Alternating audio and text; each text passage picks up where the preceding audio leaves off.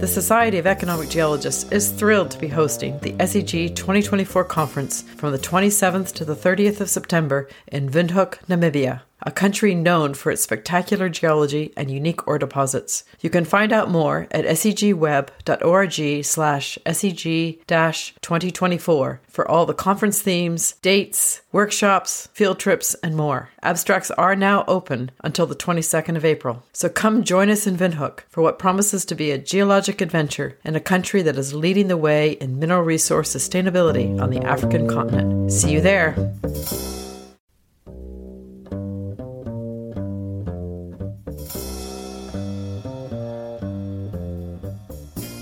Hi, everyone. This is Discovery to Recovery, where we bring you geoscience stories from the world of ore deposits. This podcast is brought to you by the Society of Economic Geologists and is sponsored by Goldspot Discoveries. I'm Ann Thompson, a partner in Petroscience Consultants, and I'm your host for this episode. Magmatic sulfide deposits is our big theme today, and we wanted to let you know about a special symposium coming up in May 2022. The virtual Platinum Symposium is run by early career researchers for early career researchers. There will be three days of student talks and keynotes by postdocs in the field, and it's a prequel to the main Platinum Symposium scheduled for 2023. An added benefit are the pre and post conference workshops to develop skills in software and methods relevant to magmatic sulfide research. Special thanks to IAGOD for sponsoring and senior researchers in the field who have offered to provide feedback to students submitting abstracts. If you're interested in hearing about the event or submitting an abstract, head over to the Mag MagSul, that's M A G S U L, website hosted by Laurentian University, or find them on Instagram, Facebook, and Twitter at Plat Symposium 2022. That's P L A T Symposium 2022. Today, we're really thrilled to bring you three guests who provide insights into intriguing developments in our understanding of magmatic sulfide deposits, from fundamental research to critical factors in exploration. First, we spoke to Peter Lightfoot of Lightfoot Geoscience Inc., and who's also an adjunct professor at Western University. Peter's career has combined research and exploration in an unusual way, and he has great insights. What hooked you into the, the world of magmatic sulfides? That's a, a really interesting question. I, I have to ponder this one a little bit, but you know, starting off I had a fascination with geology as a kid. I, I, lived in South Wales, a really beautiful part of the world. There were lots of structures and lots of complicated carbonate sequences and fossils and everything. And I just loved it as a kid, a really majestic geology. And my parents were, were the type of person who uh, wanted me to have the life I wanted and wanted to do what I wanted to do. And so they gave me the full full capability to go and either ruin myself or actually make something with my career. I caught on about science pretty late. I was a, a, slow developer in early school, and finally I, I, realized the value of science. I had a really great geography teacher, as most geologists probably do at one point in their life, a guy called Terry Morgan, who just got me so into the landscape and, and the impact of geology on landscape. That that set me up. I chose not to go and do geography. You know, I wanted to go do geology. Um, I landed up at Oxford, and uh, it was a pretty dynamic place to be back in those days. There were all sorts of people doing really exciting research like the early days of uranium lead geochronology and, and flood basalt research and things like that, all, all the sort of interesting stuff. But in my third year, there was this uh, chap who was squirreled away in an office on the third floor, and a guy called Dick Stanton. And, you know, the father of economic geology, in my view, I introduced myself. I ended up with a couple of seasons of uh, tutorials with the guy. Really interesting guy because he had incredibly unorthodox ideas about how ore deposits were formed. And it was really great to hear someone questioning continental drift and saying, "Well, how does it all fit together, and how do these ore bodies fit into this uh, fit into this story?" And Dick was very formative in my interest in in uh, ore deposits, and uh, he's the guy who basically introduced me to Tony Naldrett, who also was on sabbatical at around about the same time. Right. Tony was, you know, he was, oh, another nickel student here. So I, we soon hooked up, and I, I agreed to uh, to go to Toronto. I had a really exciting project on the Insizwa complex to work on, and it got me into the whole world of um, world of nickel. Tony's team at U of T was just a, it was a workhorse team, strong competition, great work ethic. Everyone was really doing great thesis topics. And I, I so benefited from that, that, that really dynamic environment for, uh, for two years and finished off there. And uh, that was, that was real fun. But I, I kind of, the one thing I didn't want to do was spend my life doing courses. I actually wanted to do research. Right. And that's what took me back to the UK to do my PhD. I wanted to escape the course circle, and uh, Chris Hawkesworth took me on to do a project. Um, I kind of was interested in flood basalts by that time because Insizwa was in the roots of the Karoo flood basalt province. So yep. it thought, well, Deccan, Pro- Deccan Trap, another good example. So went off to do that and spent uh, about two and a half years at Milton Keynes working with uh, Chris. Very much a, a geochemistry study, no, no, economic implications, but it turned out that was all formative stuff about how you use that type of science in understanding the geochemistry of uh, of ore deposits. So and gave you a foundation to to carry on to the next step. Well, so yeah, it was total foundation. And uh, during that, I kept in touch in Toronto. I, I, came back right after finishing, got married, and then uh, carried on working as a postdoc with Tony. That was very clever of you, actually. That plan you you had it was carefully um, carefully worked out, and it all came together. It was great. Tony Tony had already by that point in time developed some quite serious contacts in the Soviet Academy of Sciences. He wanted to work on Norilsk. He was he was really it was the one ore deposit, the one nickel system he wanted to get to work on, and uh, he had a, a visiting scientist um, in an exchange program, a guy called Nick Gorbachev. Nick and I just connected, and Nick started bringing basalt samples over in Aeroflot flights, which was just fantastic. Like whole stratigraphies of the flood basalts, which after my Deccan stuff just just was perfect. And uh, that basically was the start of um, start of a serious Norilsk project where we, we started to receive increasingly large numbers of samples. And then we started to get samples from the ore bodies themselves and uh, work through and understand the relationship between the basalts, um, the intrusions, and the mineralization. So it was a pretty exciting time. It was the uh, the period of uh, perestroika and glasnost and uh, everything was opening and yeah, that, everything was yeah. opening and it was a fantastic time. Everyone wanted to talk to you and understand western science and help you to to apply new technologies in analyzing samples and new ideas and understanding ore bodies. So it was just just fantastic. The real thing that made the biggest difference from me at that time was access to a relatively new technology called inductively coupled plasma mass spectrometry icpms and uh, at the time, it was around, but not really developed very well for geological materials. And one of my colleagues, Will Doherty, basically set up one of the early systems to be able to determine very low abundances of elements with very high precision and accuracy. And that triggered a pile of papers that uh, came out of that and the recognition of the metal depletion signal in the basaltic rocks at Norilsk. So it was um, a really exciting, um, exciting time that that opened a lot of other opportunities. And you know, I could rattle on forever here, but it opened up the door to West Greenland, to uh, the Mid-Continent Rift, and to ultimately working on Sudbury. So the themes came through. And, you know, when you think about research, and you go, "I'm doing a research project, one year, two years, three years." This has been a research project of a lifetime now to work through and understand these different relationships. Right. But somewhere in there, I mean, it's a lifetime of research, but in actual fact, you ended up in industry. so, from listening to your talk, you wouldn't actually peg you as an industry exploration geologist, which no, you, you are, wouldn't. and a very good one.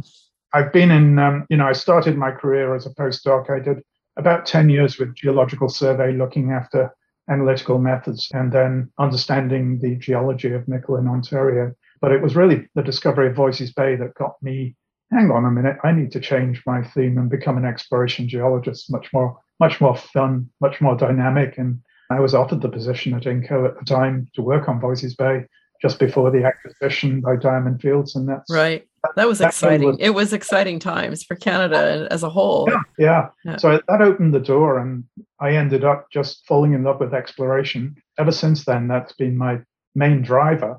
But underpinning all of that has been all of this knowledge of the ore deposits, knowledge of the mineral systems, and the applications of new technologies like geochemistry in supporting exploration. So it, if I hadn't spent the first formative part of my career, you know, 10 or 15 years, including academia, to set me up, I probably wouldn't have been able to bring that into my experience in exploration. Side note here To set the scene, the foundational model for magmatic sulfides requires separation of a sulfide melt from mafic or ultramafic magmas, in many cases where the source of sulfur is external to the magma and concentration of the sulfides into feeders, channels, or layers. The more dynamic the phases of magma and crustal interaction, the more likely the deposit will be of value. In many ways, this is one of the most quantitative ore deposit models we have.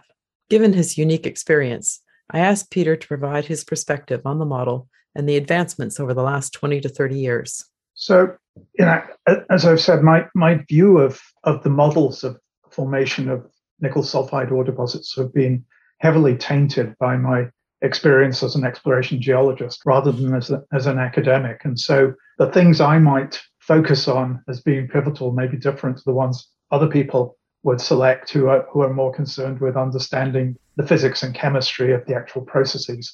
I'm, I'm looking for the signals, the what can I use? And right. so that, that's really been that's been at, at the heart of me trying to trying to understand these systems.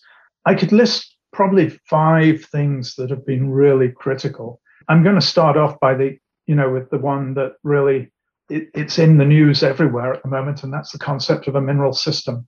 An ore deposit isn't just an ore deposit; it's part of a bigger geological system.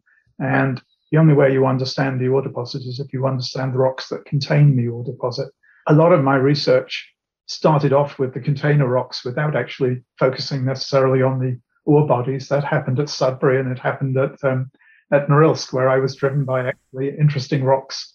You, you were you were in the outside. yeah, yeah, I was in the outside, but I knew the systems were there. I just felt, uh, hang on a minute. Well, do I want to just go and look at the mineralization? No, and I couldn't get to the mineralization as easily as I could get to the container rocks, and so right. that that also helped things along.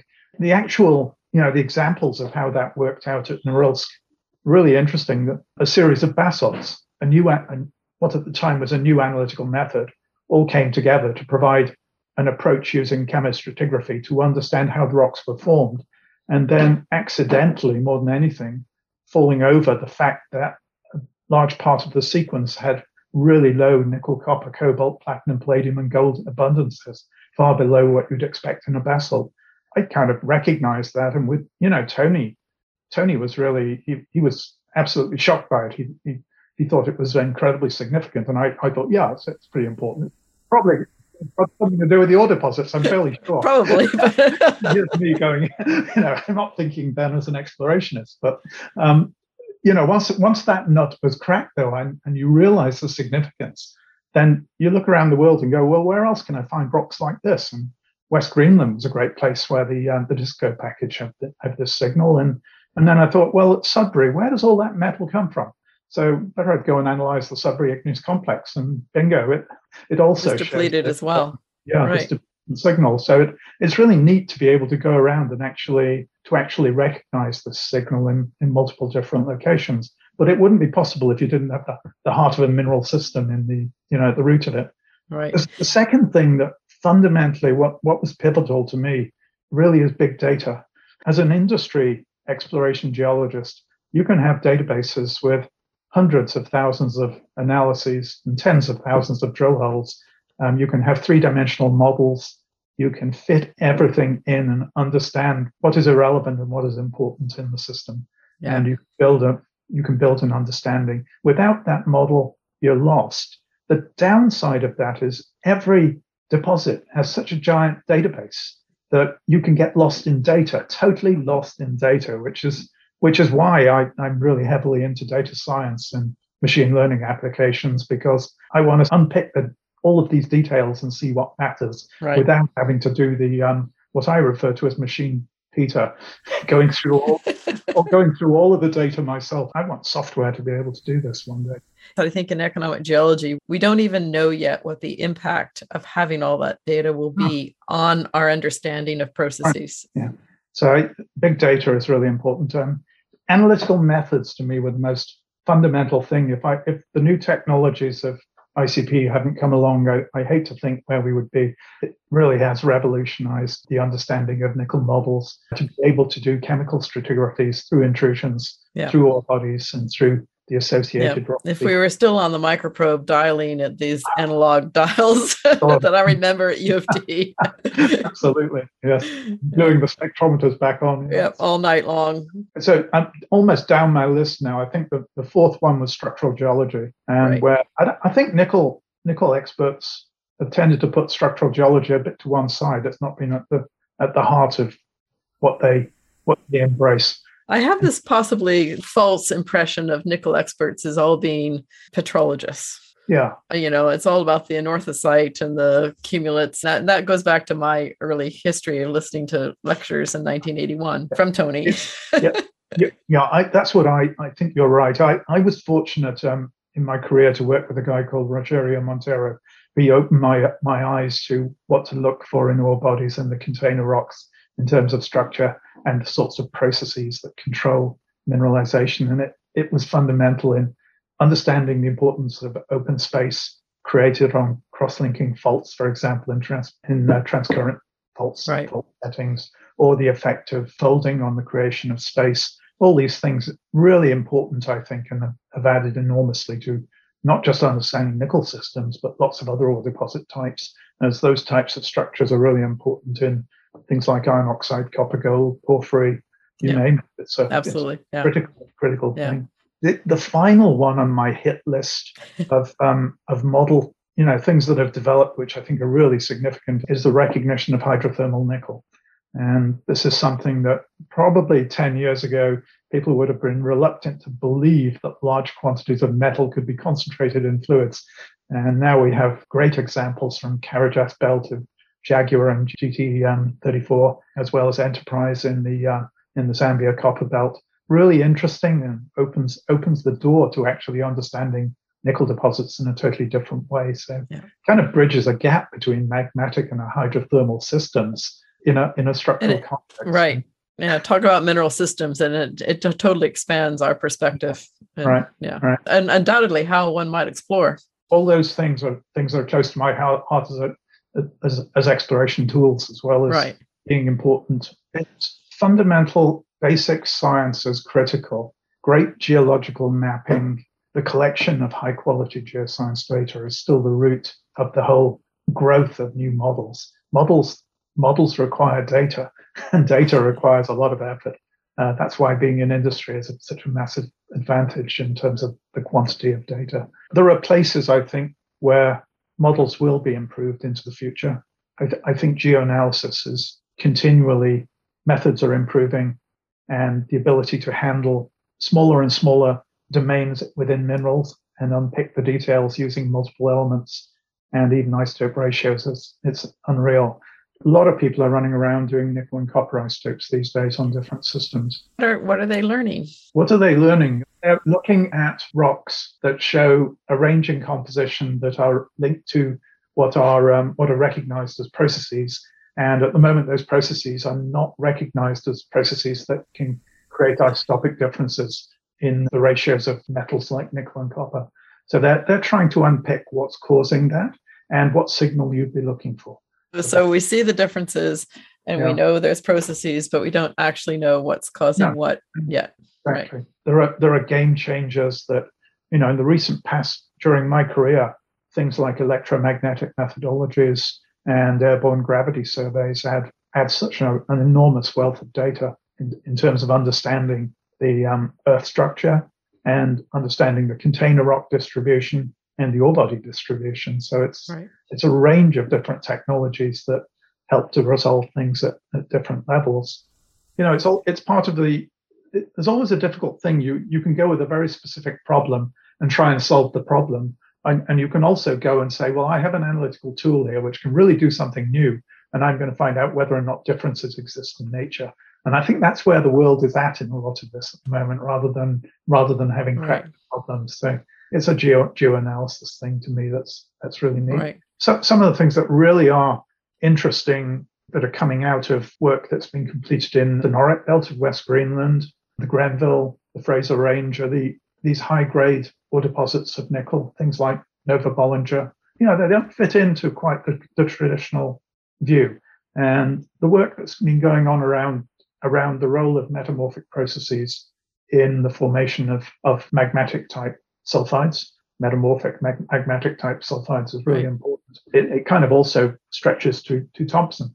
I mean, the, the high grade Thompson ores wouldn't be there but for really high pressure remobilization, high, high PT conditions, which were so critical in their formation. So it, this is all new and quite exciting and not, not yet entirely understood. I don't understand how the Thompson ore bodies were formed yet. I wish I did, but there's a, there's a, a wealth of understanding to come from understanding plastic, the kinesis of sulfide from one location to another under high PT conditions. It's easy to think that some of these mineral systems, like the magmatic sulfide one for me, is just ingrained in time. But what you've just explained there is is a whole raft of whole raft ideas and, and processes to be uh, thought about and incorporated. That's right. And the, you know, the sulfur sulfur salt control on precious metals. You know, the old tra- old tra- traditional view was, oh, all these metals are controlled by the um, different sulfide minerals and magmatic sulfur, whereas most of the PGE's variations are in tellurides, bismuthides, arsenides. There's something going on here that is, is very, very deep and very interesting.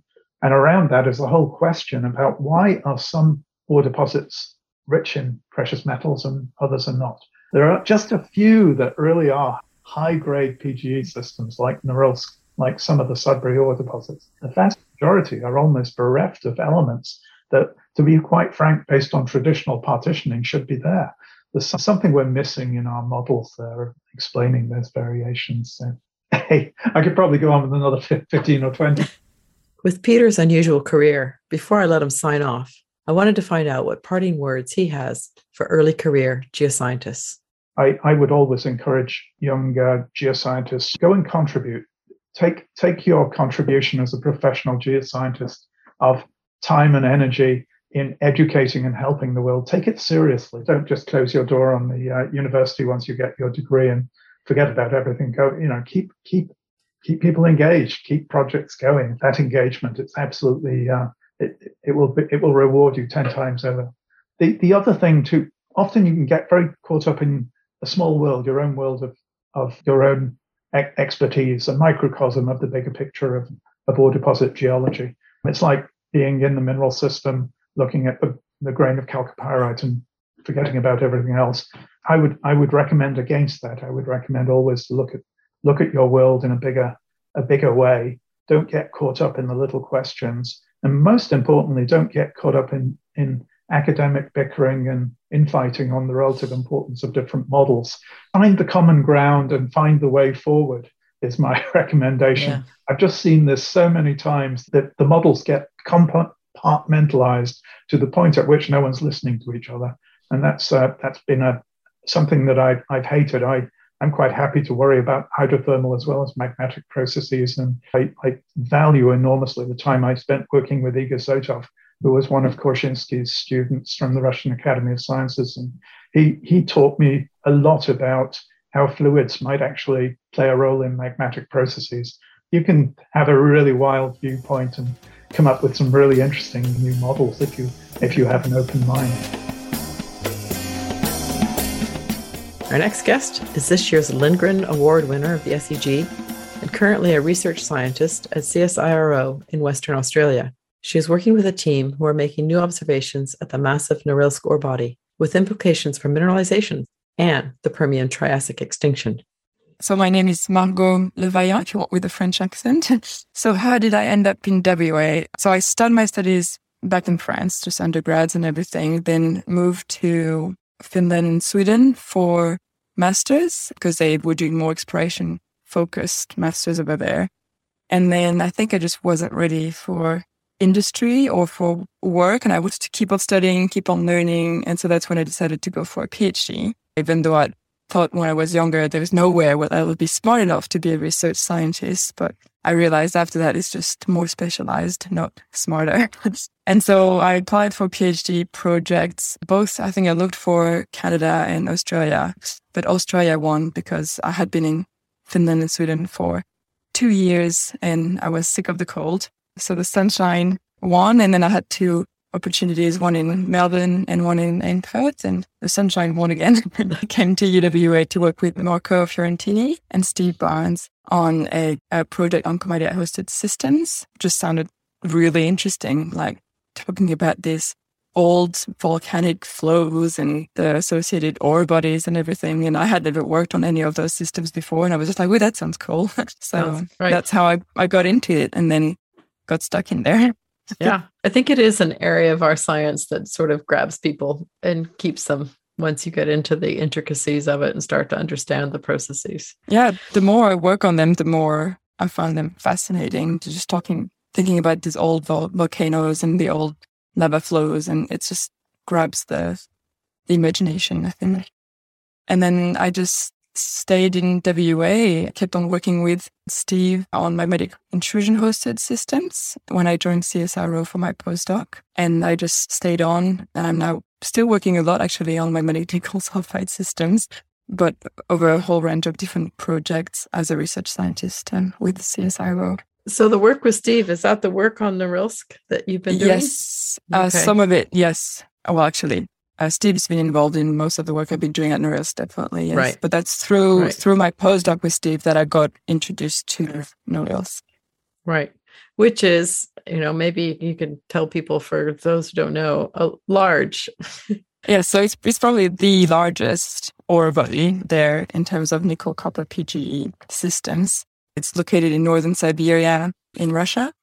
So it's in a, a, a bleak place. It's quite impressive when you had the chance to go there once. It's it's very, very impressive place. The size of the ore bodies, you don't realize it until you start going underground and you take a shaft down. And then once you're down there, you take a train. And then once you've taken the train, you take a big four wheel drive bus that can take 12 people and you keep off driving and you're still in the ore body this whole time. And you're like, okay, this is a big, that's big, big. ore body. Yeah. That gives you, that certainly gives the perspective on it. So I've seen references in the literature to, or at least maybe on recent talks to, to droplets and gas bubbles and things happening in these the system that I certainly never learned about in the early 1980s from Tony Naldrett. Are you involved in that work? And, and can you tell us something about what you're learning?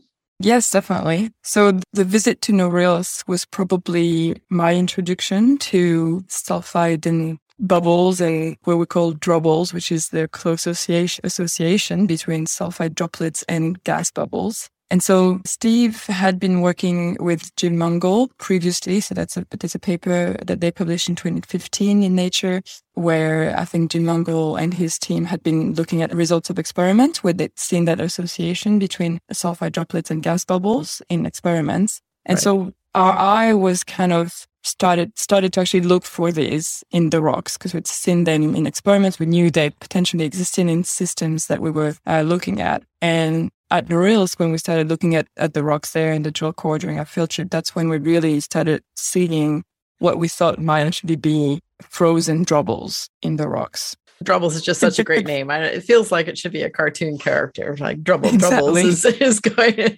anyway, um, but yeah, so then that's when we started looking for them. And so we took a whole lot of samples, came back to Perth and started looking at them in real detail. And the observation we had did confirm that what we were seeing potentially were frozen drobles in the rocks. Right. And and was this over an area of sampling that was widespread as a process that was happening everywhere in the system or were you in a focused area? Sampling when you're doing a field trip is always quite tricky and mm. Norilsk being Norilsk getting a range of samples from all the different ore types and it's quite complicated yes. uh, to have really representative sampling. But when we first look at those, it was mainly in the picodolerite in the bottom half of the intrusions, so the what we call the blebby ore zones. But we did see them in all three mineralized intrusions, the Norilsk, Talnakh, and Kharaelakh. Uh, that was omnipresent. And it's later on when we kept on doing work on Norilsk with collaborators sending us samples, then we started seeing the evidence of gas bubbles more widespread in the system not right. just in those ores, but also actually towards the top of the intrusions where you have the, the low sulfide, high PG ore zones with a lot of chromites. And so it's different, quite different uh, textures you have out there. And we actually think that we've got evidence of presence of bubbles in, in there as well. So yeah, how do you know there's bubbles? Well, it's, yeah, all the sh- shapes of what we see. So I guess, you know, very rounded uh, shapes and things like that. But then for the the blebby ores, what told us that there were drobles is basically you have a hole in the cumulus framework. So you've got right. the olivines, or at Norilsk, it depends on the intrusion. It's not always olivines crystallizing first, but let's say it's olivine. You have those olivines that are the first one to crystallize. So you have your silicate melt, you have your sulfide blebs that have already formed. You've already separated your sulfide. So you have those two melts together and then you start crystallizing olivines, the first mineral that you start to crystallize. And what we could see in our samples is that you had this framework of olivines, the, you could see the sulfide blebs, but then around the sulfide blebs, you had a hole in the framework that was now infilled by other minerals, the ones that crystallize later on, like a lot of partsins and plagioclase and a lot of very more hydrous phases and phases that you would find in residual melts so that would crystallize really towards the end of the um, crystallization process in the intrusion. And so you, you can find this little sulfide bleb and that will hold in the, in the crystal framework from those, pri- like the first crystals that form. Right. And really just the composition, like it's not a gas phase anymore. Obviously, it's all infilled by crystals now. Right. Um, I mean, you're um, not looking at fluid inclusions from the, no. whatever temperature magmas. No. no, it's it's really a textural interpretation, like mineralogical and textural interpretation of what we see in the rocks, and that's why I think one of the technique that we used a lot that was kind of game changer for us was micro XRF mapping. That's when we started really using it to look at texture. So we use it a lot looking at sulfide breccias and on other projects. But that technique, which allows us to look at the whole drill core or big, even bigger sample. You were talking several centimeters across or more. Yeah. Uh, really yes. yes. Scale samples. Yeah. So right? 15 to 20 centimeters long half cut drill core, for example and really mapping these things at a resolution of 30, 40 micron and getting these elemental maps.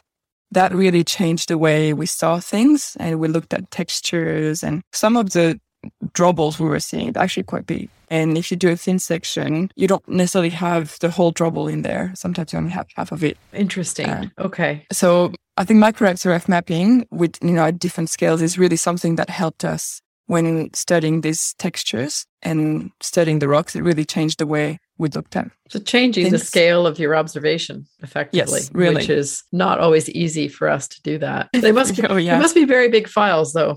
Huge, especially when you start going to the synchrotron, which we did quite a fair bit for the neural samples, just because they're right. fantastic to look at. They give you the, the best images. I think all my uh, background for all my computers now are beautiful mental maps from the synchrotron. So, what's the implications of all that? You know, so you're seeing what you think are gas bubbles and drobbles and sulfide droplets. How, how are you getting at understanding the actual process that results in this kind of frozen in time texture? Yeah, when we started looking at these, we started to try and understand. Okay, so we've got bubbles, we've got droplets and bubbles associated together in magmatic intrusion hosted system that have mineralization? What's the influence of the presence of the volatiles? What what happens? No, does it really play a big role or not in our mineralizing processes and and so on? And So, I mean, one of the first consequence of the presence of drobbles that we thought of that we published about in 2017, I think now in PNAS was really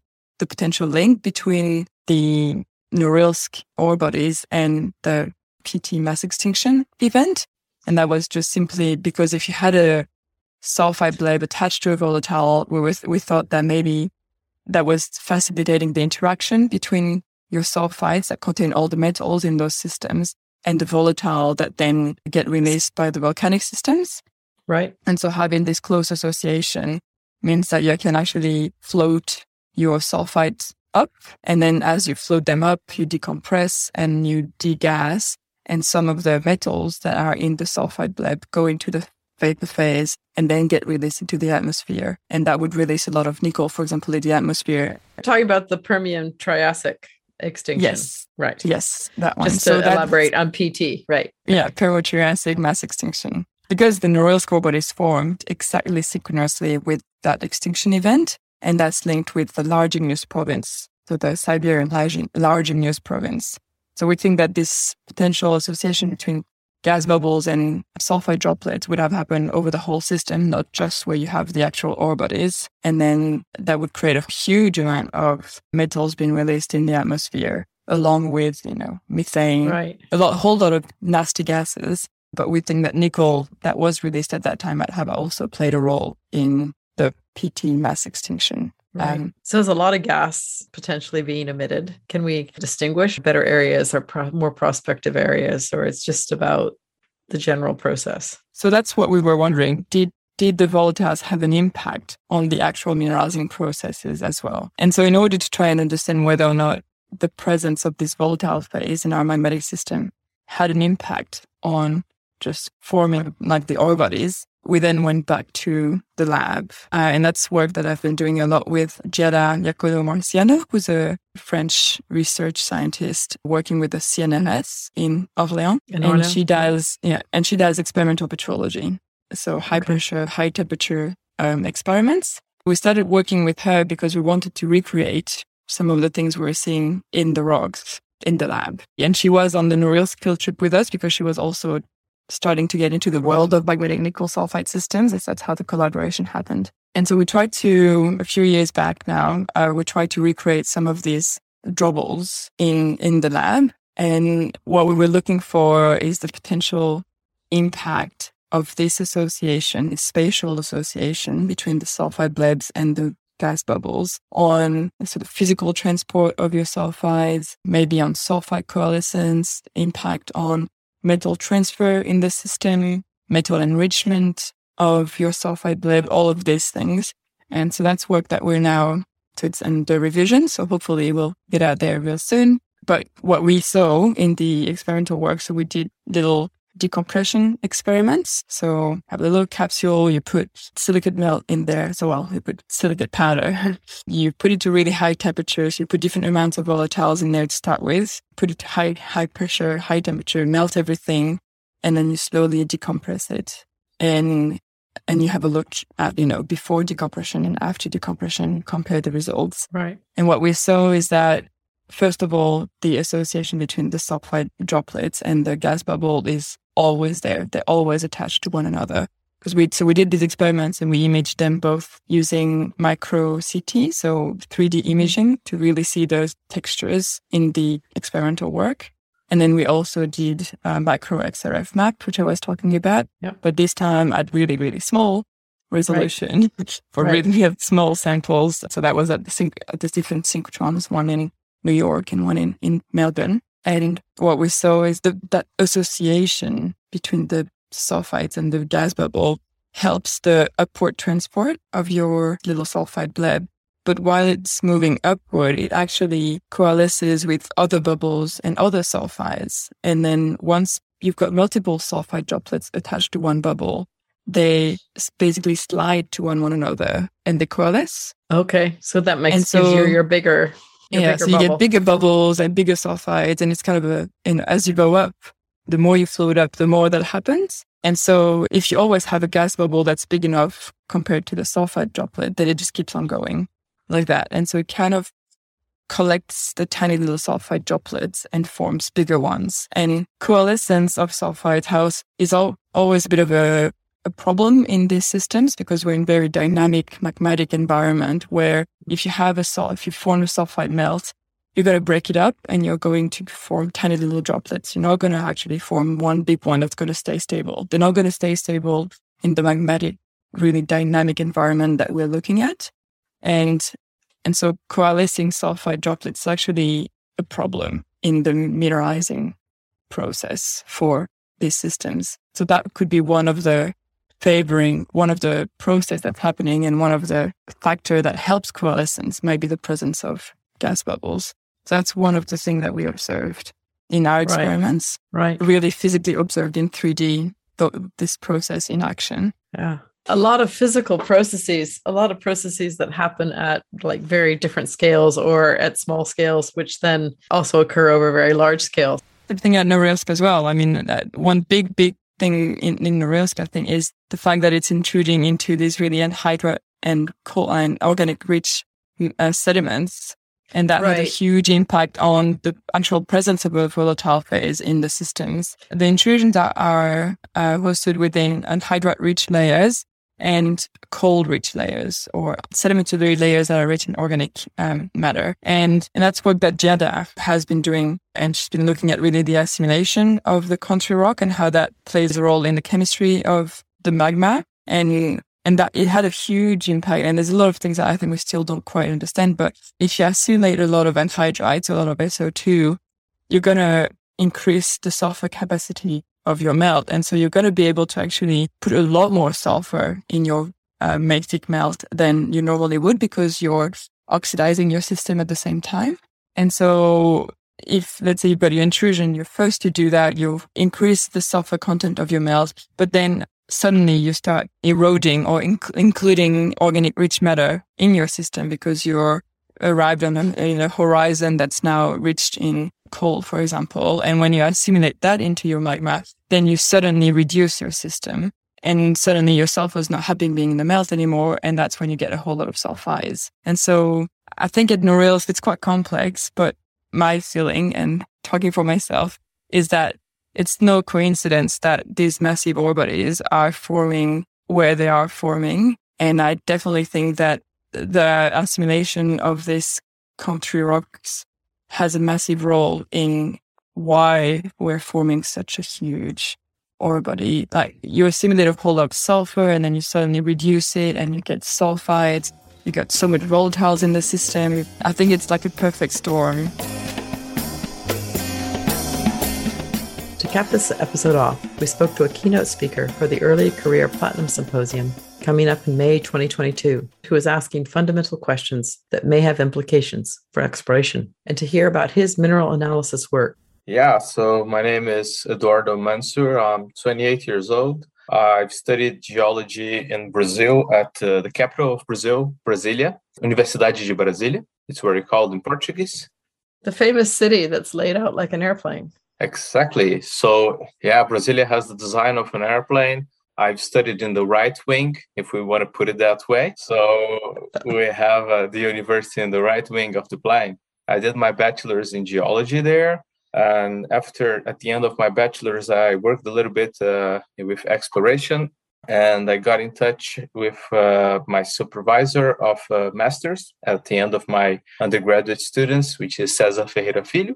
I worked with nickel copper PGE in Brazil for done extensive work there. And then at the time he had this project to study what we call the Luanga deposit. It's a PGE deposit in South America, where I did my project in collaboration with Vale in Brazil. This deposit is located, if some may know, the Carajás mineral province. So it's been well known for the iron deposits and the IOCG deposits. But I've studied one of these PGE deposits. It's the largest in South America so far. After that, I decided that I would pursue a little bit more into the academic side.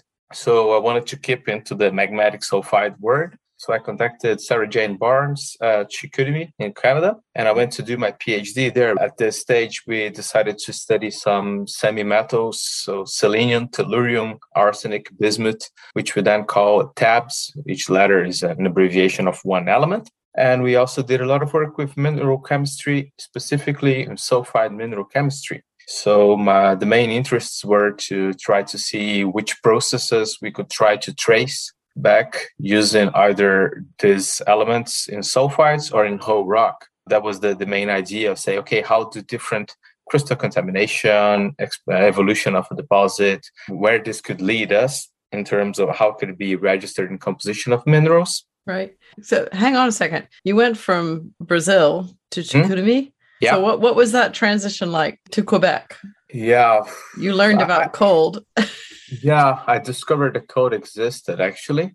Brazil is a pretty warm place, not as the warmest in Brazil, but it's pretty warm. Uh, actually, I didn't, I must confess that I, I wanted to work with Sarah. I, I looked for the person and less for the place. Right. So I just look at, okay, I want to, I read a lot of Sarah's work and her students, and I found it very interesting, especially this part of trace elements. So I contacted her, and I must say, I didn't really pay much attention to the climate or, or any other parameter until it was minus 20, minus 30. I said, yeah, okay, maybe uh, yeah, I should have considered. But anyways, I got adapted to it. It was fine, and it prepared me for the future. Let's say. Excellent. So it was all right. But then I finished the PhD there at Chicoutimi after four long winters and started looking for a postdoc.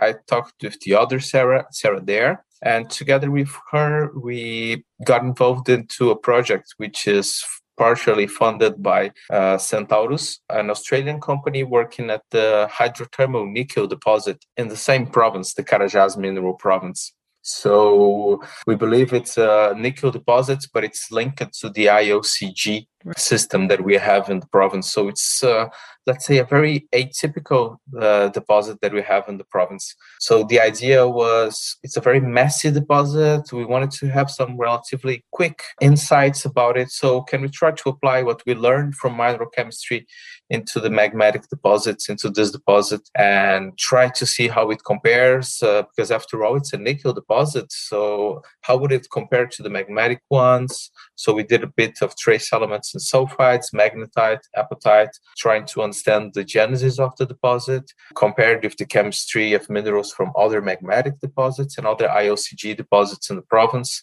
After all, we believe it is connected to the IOCG system, so it helped us in there. And after this project, I applied and got a job uh, in Norway, which is where I am now. So I've moved to another cold place I'm working at the Geological Survey, also planning to continue the work mainly with trace elements to understand different processes in orogenesis. That that would be the main idea. Right. So keeping the same tools, but but expanding the horizon. Yeah, that was kind of the idea since the end of the doctorate to keep looking at magmatic sulfides as well, but try to open it a bit more to different systems, which I believe ultimately can help us understanding the, the magmatic systems and other ones. Right. I mean, I don't see how it can hurt if you just broaden a little bit your horizons. It should yeah. just help in, in the end. That that's my my my way of saying it actually.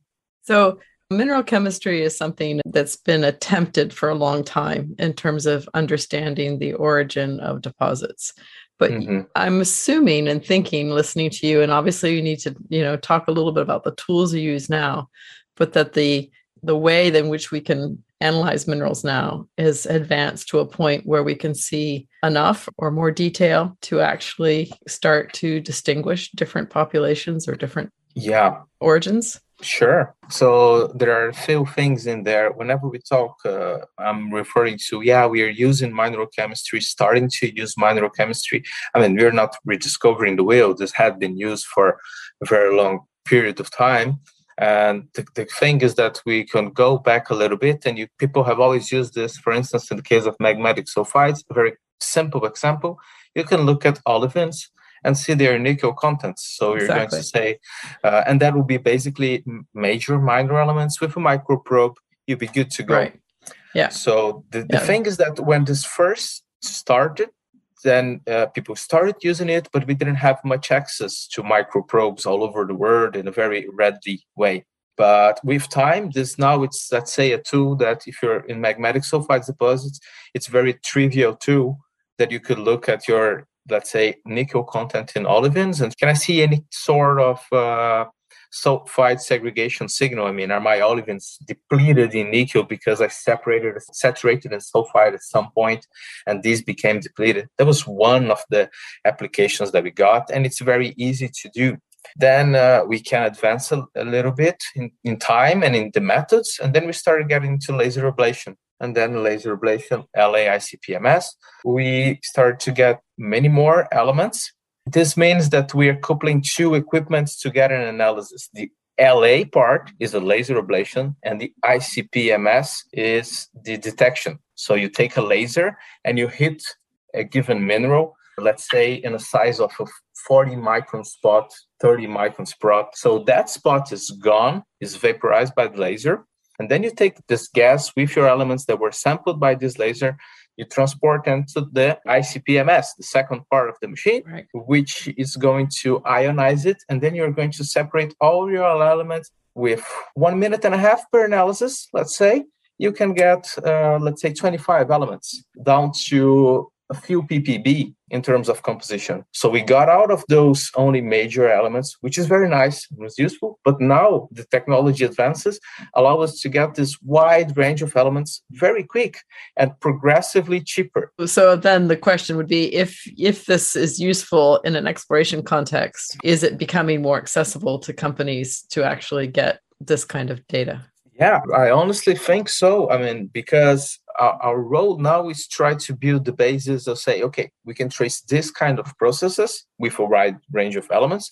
If there can be proven enough utility yeah, for it, right? Exactly. Yeah. Exactly. So, can you give us an example of a case where you've been able to distinguish populations of sulfides that was useful? I can give an example which is not mine, but with a very good friend who did a very nice work his name is Charlie Duran. Charlie Duran, he was uh, uh, worked with Sarah as well at Chicoutimi with a postdoc, and his postdoc was in collaboration with the Geological Survey at Quebec, and they had these till samples from the Labrador Trough uh, in Canada, where they collected several till samples. From these till samples, they made some heavy mineral separates found some sulfide grains and analyzed the sulfide grains with no context of texture, no context at all. They just picked sulfide grains and analyzed the remaining pyrite and chalcopyrite.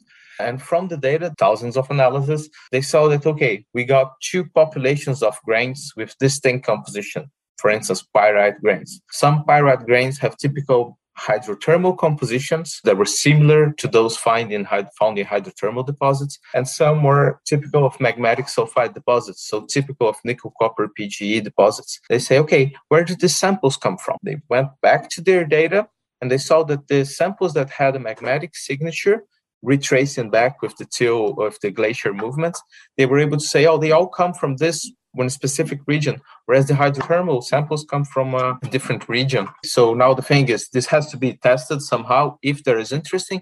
But I guess that's a that's a good place to start with if we want to move in this direction on the kind of study that could be done on ultimate application of this what we call indicator minerals. Right. What what it might be able to do for us.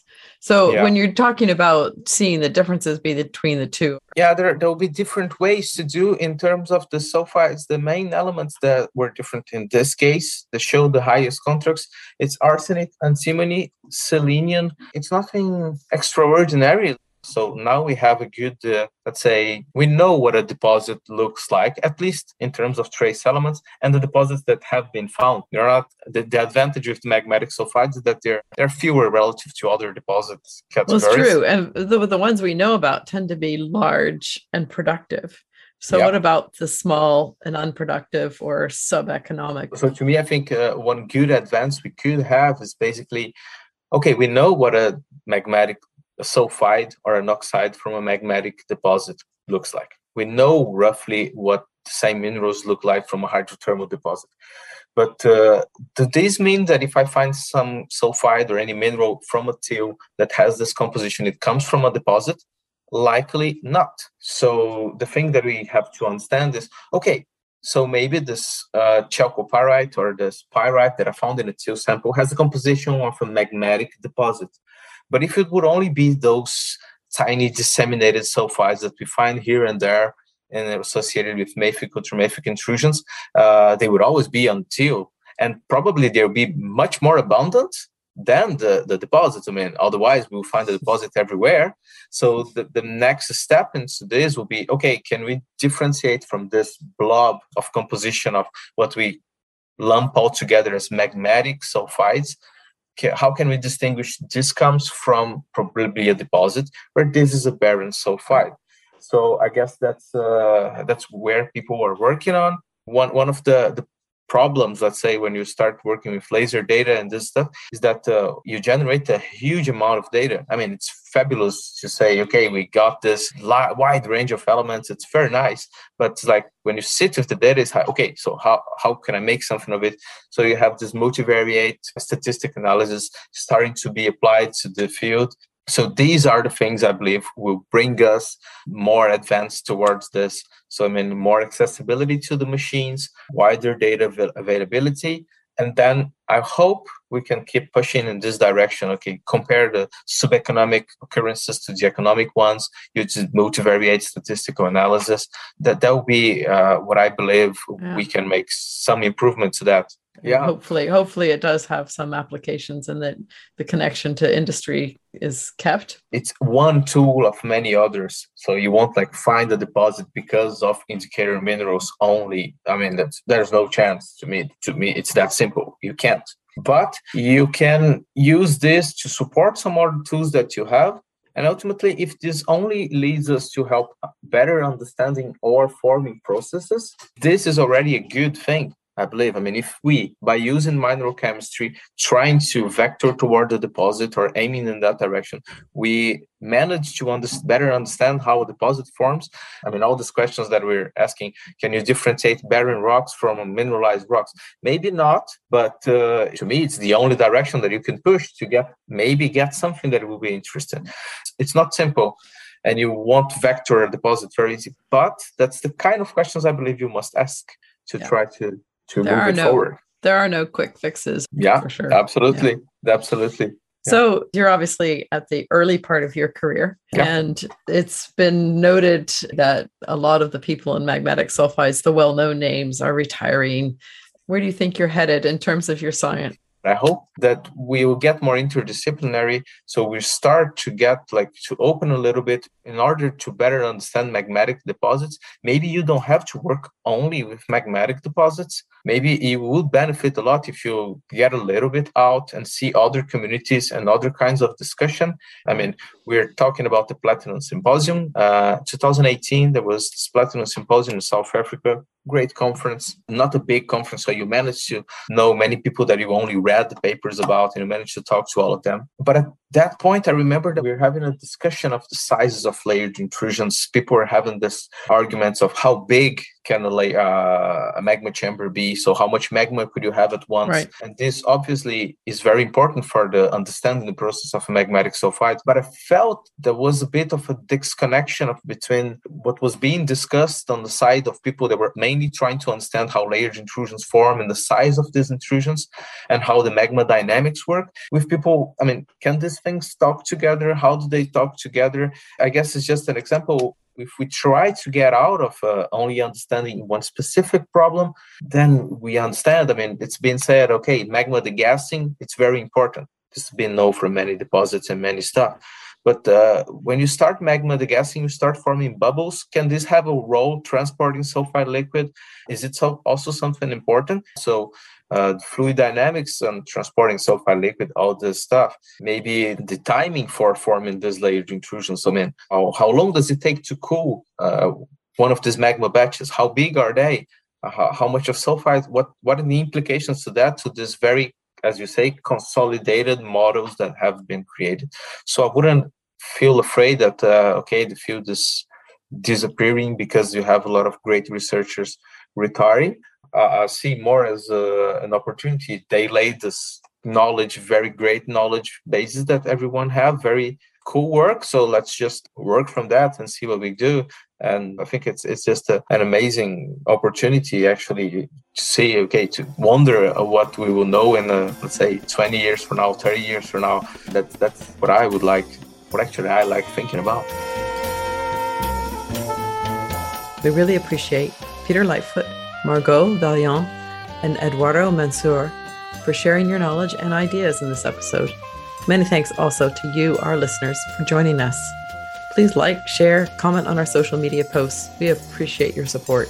I'm Anne Thompson, and I'll be back again next week with Bill Chavez and Paulo Vasconcelos to explore the nature and importance of weathering, from understanding the rocks you are standing on to enrichment of metal resources.